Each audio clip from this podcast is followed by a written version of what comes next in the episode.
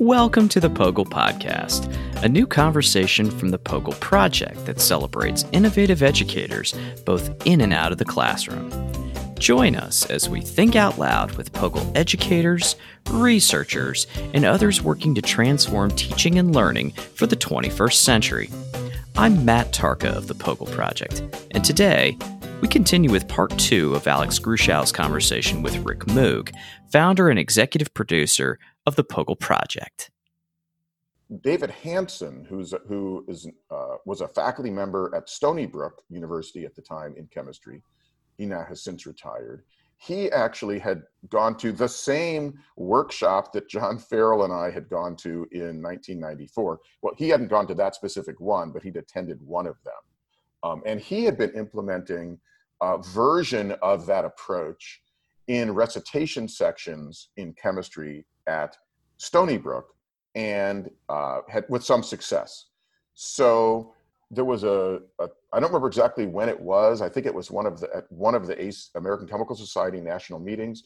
We just were ha- at dinner and having a conversation about what we all were doing, and David suggested that we write a grant. David Hanson suggested we write a grant where we sort of combine the work that had been done at Stony Brook, the work that had been done um, at F&M in developing these materials for at that time called lectureless chemistry. And we combined that with the laboratory materials through MadCap that Frank Creegan had been uh, spearheading. And that we write a grant to NSF to disseminate them because the, the multi-initiative dissemination project was coming to an end and people were still very interested in, in these materials and this approach. And so David said, well, I think it's a really good idea that we that we write this proposal together. And he said, but I think that it makes sense for it to be um, written by the people at F&M because you know there's two of you and there's only one of me. And then Jim Spencer said, well, I'm getting old and I don't really need to be in charge. I think Rick should write this proposal because whoever writes it should be in charge. And and I'm you know I'm getting old. I'm going to retire soon. And he he did retire five, six, seven years after that. But anyway, once again, I get you know hoodwinked into writing this proposal uh, for the NSF, and we we wrote the entire proposal, and we still didn't have a, a name for what we were doing. And David Hanson and the Pacific Crest people call their approach process education. And Hanson was really much more oriented at that time toward the development of process skills. And we at F&M were much more oriented toward the guided inquiry part of things. And we decided that we needed to somehow merge this orientation toward process and this orientation toward guided inquiry into something that was pronounceable. So we had, yeah, that was the goal. It had to, the, the acronym, you had to be able to say it. So we tried various things. I, I'm pretty sure, although I wouldn't swear on it, that I'm the one that came up with the particular arrangement of words process oriented, guided inquiry, learning. Um, but at least it was pronounceable. And we did have some argument about how it was pronounced. Um, and the Pogil people won out over the Pogil people. So okay. it's pronounced Pogil. We also made it grammatically incorrect. So there are no hyphens officially in process oriented guided inquiry learning, even though some grammarians claim there should be. So, right. So, and I think you, you talked a little bit about this that, you know, early on in the, in the national dissemination grant, um, sort of you became the leader because you you know you weren't paying attention and Jim Spencer right. sort of got his basically directed things from behind the scenes there and you ended up in front um, but uh, you know now the project is is really a uh, I mean yes you're you're the executive director but there's a lot of things that go on in the project you know that you don't control I mean was this your plan all along was to like try and get a lot of other people to do all the work and uh, you know that sort of thing, or was this sort of like again something that sort of just sort of grew out of you know as the project got larger and larger? Well, uh, you know, there's a there are a number of answers to that question, and and and I think, but I think the most apt one is something that once the once the NSF grant from uh, uh, that started POGIL was obtained, and and we started operating as a as a project, even though it wasn't called the POGIL project to begin with. It was just we're doing this NSF grant thing. Um, but that was in, in January of 2003. And one of the things that Jim and I talked about, and, and that we uh, and it turned, you know, it, it, the reality is the two of us were really the ones running the running that grant. There were other people who were co-PIs, and they had very important roles. But but you know, the office was located at F&M. It was actually originally in Jim Spencer's research lab once he'd stopped doing research. That's actually where the office was, and we have one employee still, Ellen Harple, who worked in that space, uh, you know, way back when. Right but, next to the fume hood, right? Right next to the fume hood. Yeah, we'd taken all the chemicals and well, not maybe not even all, most of the chemicals out of there. Uh, but anyway, um, one of the things we realized was that first, there's five co-PIs in this grant. We actually can't possibly do all of the work that's that's involved here. We can't do every single workshop by ourselves, and we actually had as part of the proposal a plan for how to develop new leaders in the project how to move people along what's called the you know sort of this innovation decision model uh, series of steps to get people from being curious and being engaged to actually being leaders. And we knew from the very beginning that it was important to develop new to develop leaders who could at that time we were just thinking about running workshops. But to do that because the five of us couldn't do everything. Um, at the same time jim in particular had a, a, had a view of professional development of colleagues that i think really set the set the tone for the project uh, as a whole. And, and that is that, that that the project isn't about the people on top being important. The project is really about helping all of our colleagues do what they're trying to you know accomplish what they're trying to accomplish.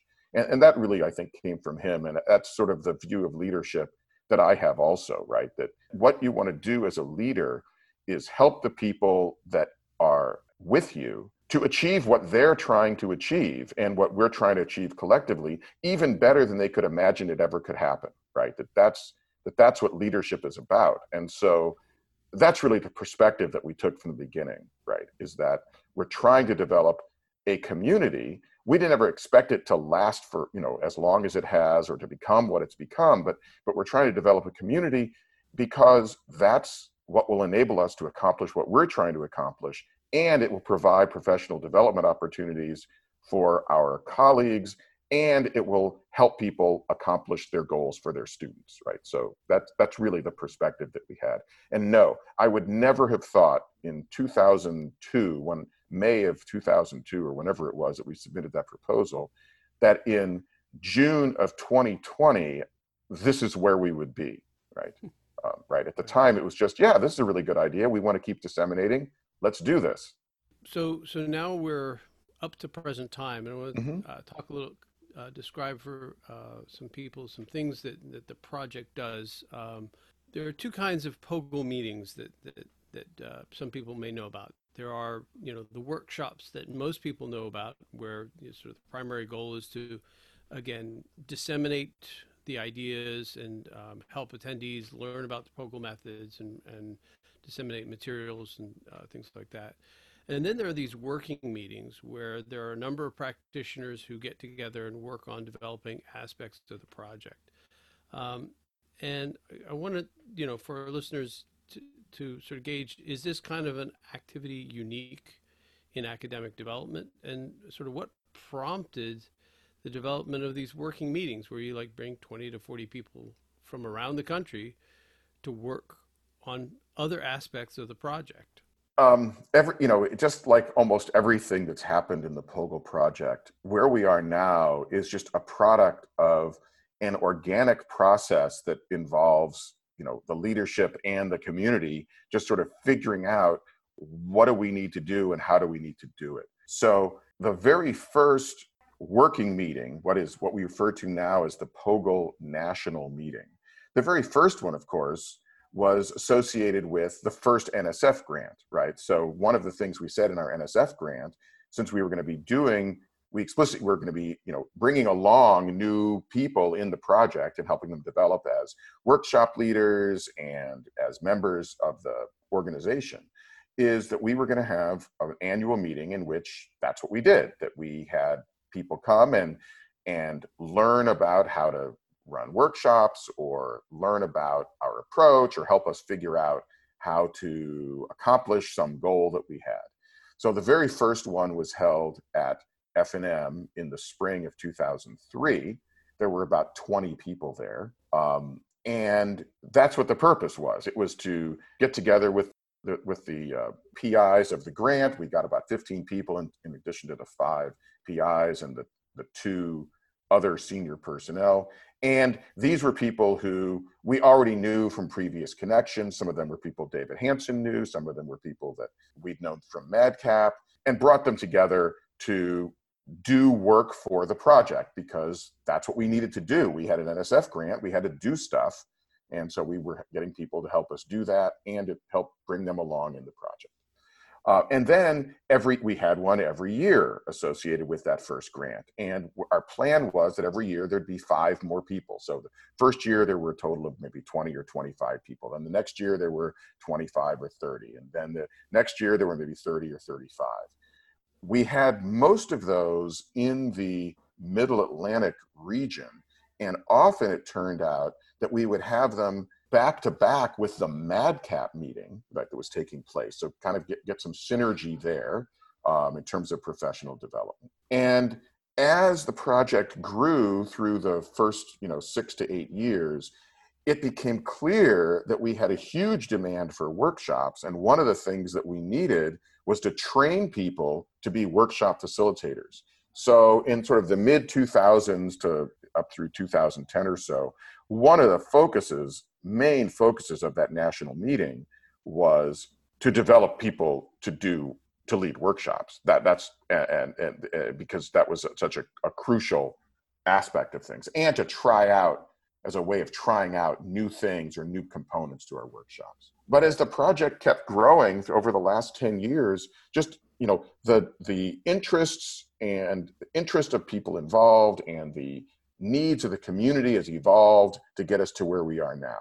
And you know, our meeting now has of some component of it is new workshop development, and we have a completely separate event for facilitator training that's not associated with the national meeting. We now have working groups that are uh, working at the meeting and often throughout the rest of the year to work on issues or new projects or new initiatives for the POGIL project. So it's really been an organic process and and really led and, and shaped by shaped by the community and led by our our steering committee um, that we now have uh, that really thinks about how to plan the national meeting to be responsive to the needs of both the project and the community of people who are there. Right. So when someone goes to one of these, uh, the POGIL National Meeting, and and uh, I've been to a number uh, over the years. You know, we're all busy doing our thing uh, to advance the work of the project, and but one of the things that I've noticed is that a lot of people will still defer to you because, well, you are the director of the project, and I know that there have been a few times when you have felt, well, this idea that somebody has brought forward or a working group has brought forward or some activity was not me, not perhaps the best direction or something with maybe mm-hmm. huh i don't know maybe that might work maybe not. Um, and so i guess the thing my question is have you ever found that you know the community has proved you wrong? Oh my gosh. So yes of course. Um, i think one of the things that that uh, before i directly answer that i, I think I, what i want to say is that one of the things that we've that, that i think we've done really well is um, develop a strategic plan, and we're now in the middle of our second five year strategic plan. Develop a strategic plan for the project and actually try to use it as a basis for making decisions about resource allocations and directions that we're going to go.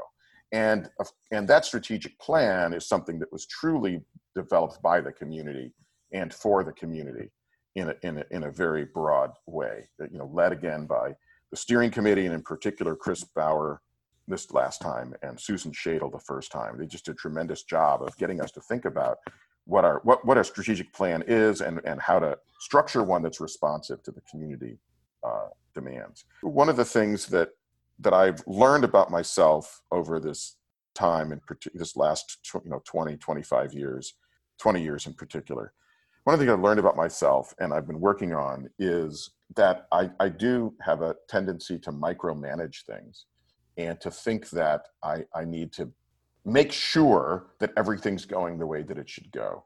And I, I think I'm much better. Much I've given I've, I've let go of that a lot more, certainly in the last 10 years than I did in the first decade or so of the POGIL project. I, but I have opinions uh, about things, and I think the I think for me the, the the thing that sticks out in my mind is the was the idea of the what was originally called the National Conference for Advanced POGIL Practitioners and has been renamed for the coming events the National Conference to Advance POGIL Practice, the NCAP event.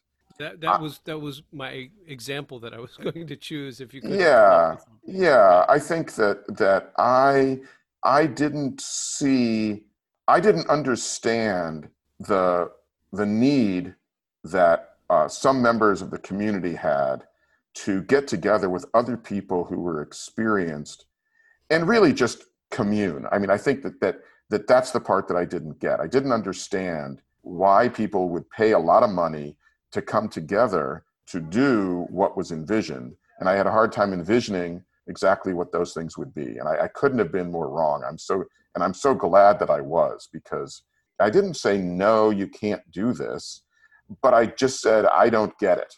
I don't see how that's going to work. And Kristen Plessel, uh, who was the person who, who really was in charge for the and led the, the development of the first NCAP meeting, um, and Marcy and the other people in the office and all the people who were involved in the planning of that event, just they got it and I didn't. And so I think I'm most concerned about things that are going to be damaging to the financial stability of the organization. And if I think something's a really big mistake, you know, in that regard, I'm going to say no. But I think in this particular case, I just said, I don't get it. I don't get it. I don't see how that's going to work. I hope that my repeatedly saying that actually helped develop the event into something, you know, having people think really carefully about what they were doing. But boy, was is that an amazingly fantastic event. And one that that I just can't imagine the project uh, without at this point. I mean, it's just it's just amazing. So so what's that feel like now? You know, you like you you're watching all these people do work for the project, and do you ever like step back from the project, like at an NCAP or a PNM or something like that, and just sort of like watch all these people doing work? You know, what does it, what does that feel like to to see all these people doing things? Yeah, um, I think I'll, I'll, tell you two just two little responses.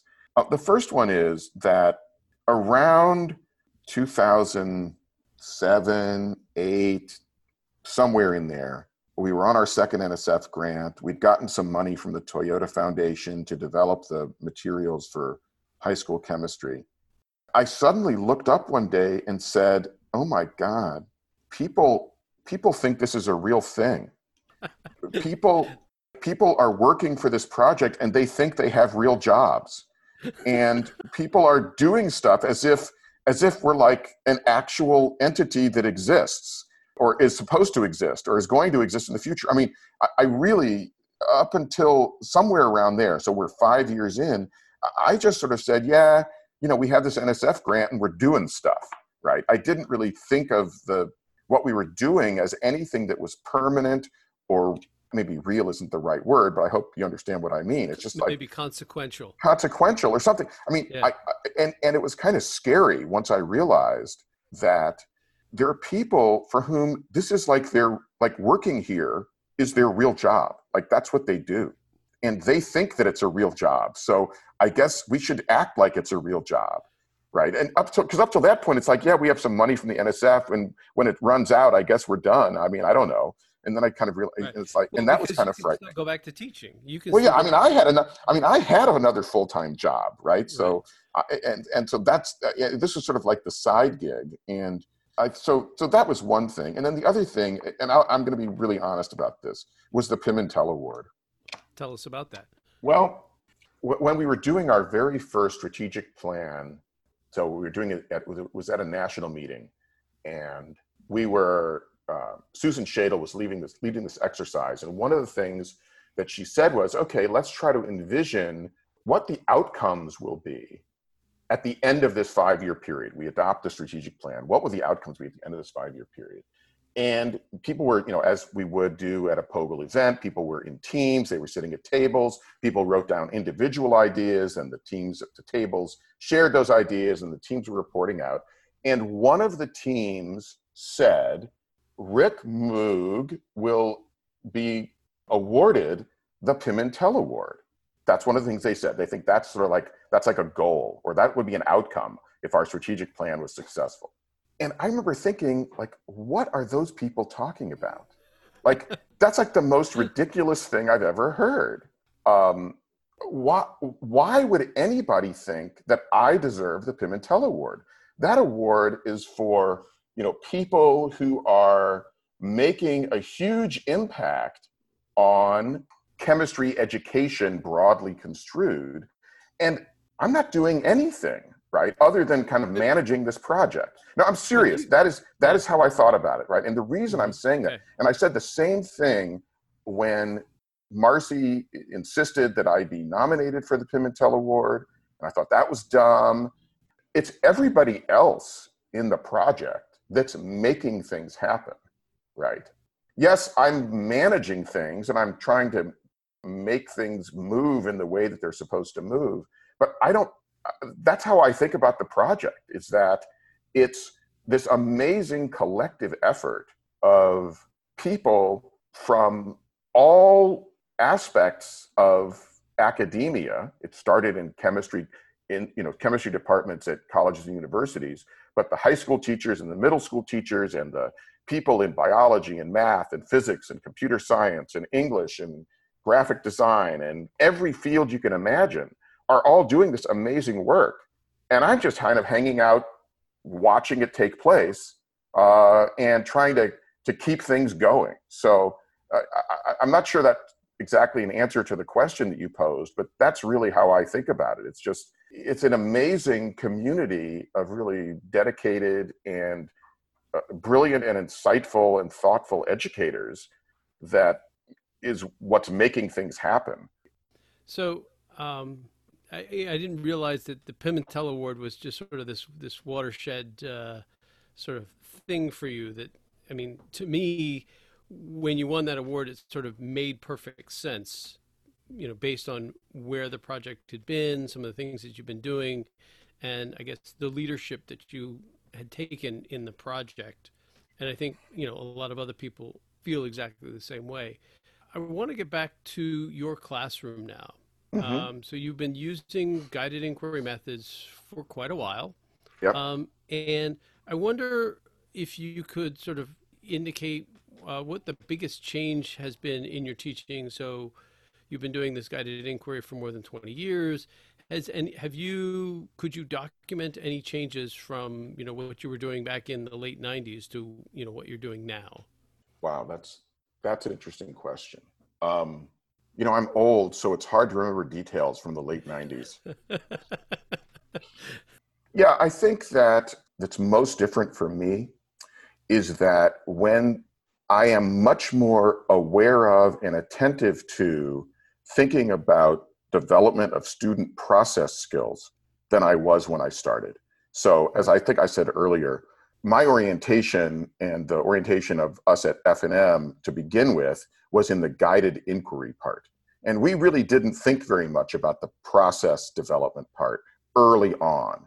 That was really that really came uh, from the from David Hanson, who really was thinking about that, and he wasn't thinking as much about the guided inquiry part. So if you look at the difference between the activities that David Hanson developed for college level chemistry and that we developed for college level general chemistry, uh, you can see that ours are much more oriented around, even though they're still the early ones are not great. They were much more oriented around a learning cycle approach, and his were much were more about thinking about what you're learning, right, or how Mm-hmm. you're learning it, which I think was a really nice mixture.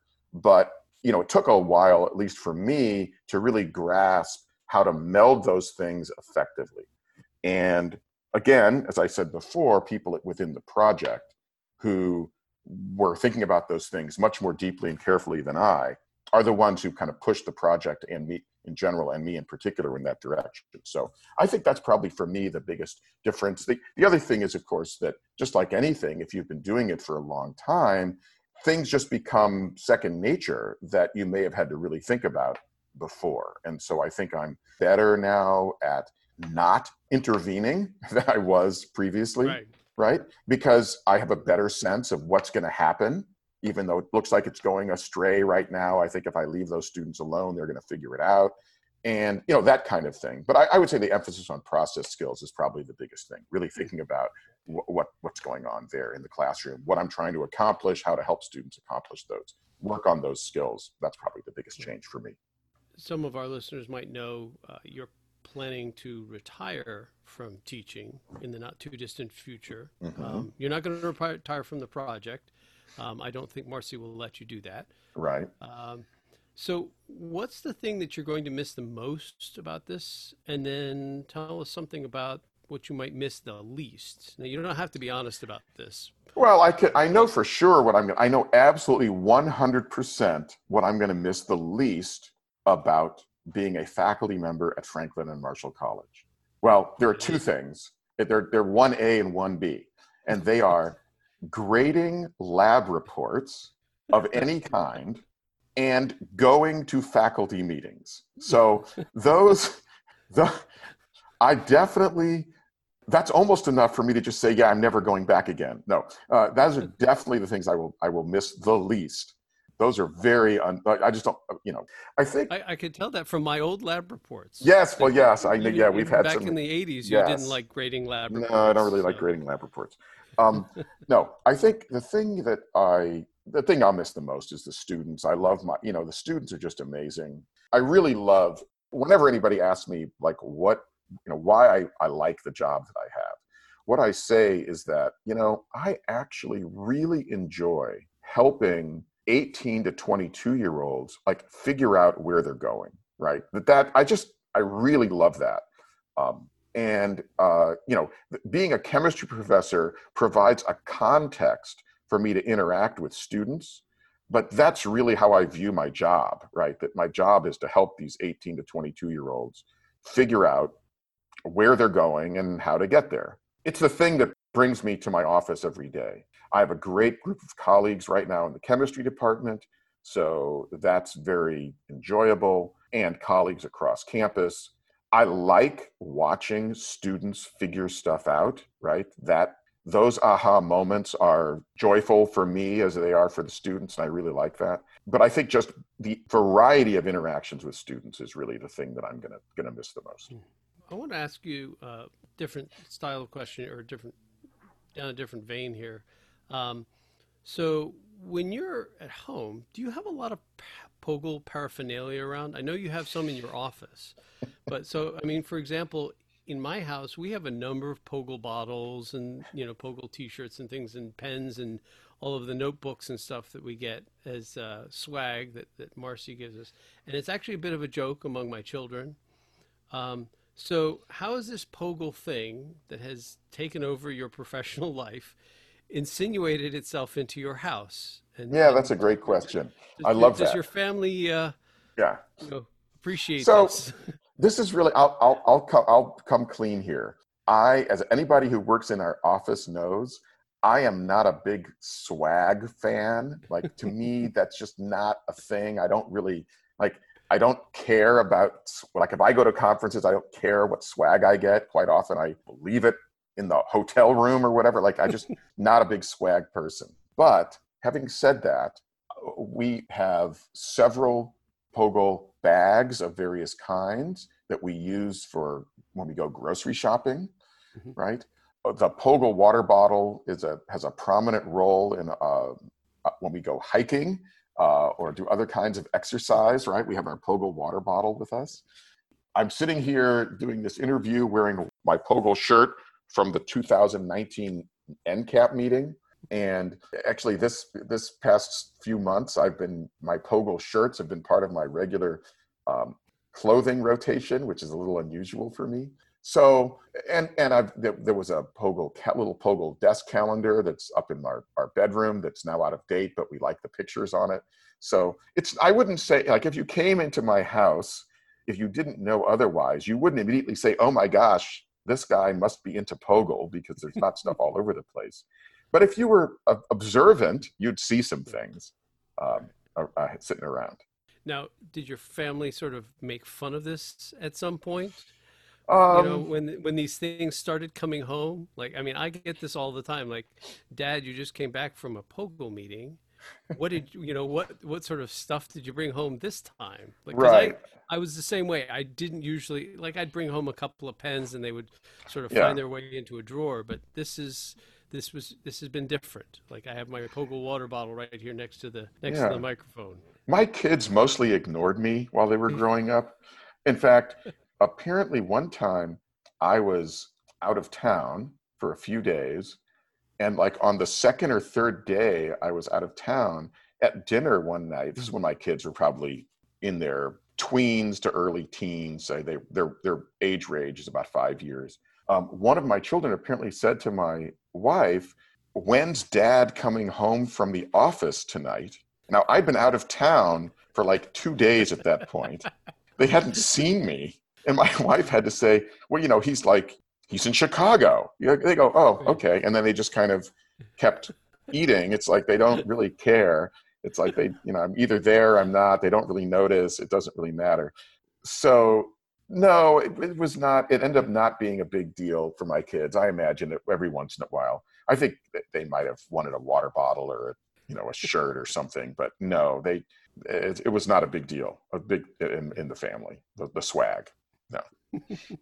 Uh, Rick, I want to thank you for your sure. time. Uh, it's been, uh, you know, some of the stories I'd heard, some of the stories I have not heard, uh, and I think uh, our listeners uh, will definitely appreciate uh, getting some of the background stories uh, for the uh, development of the POGIL project.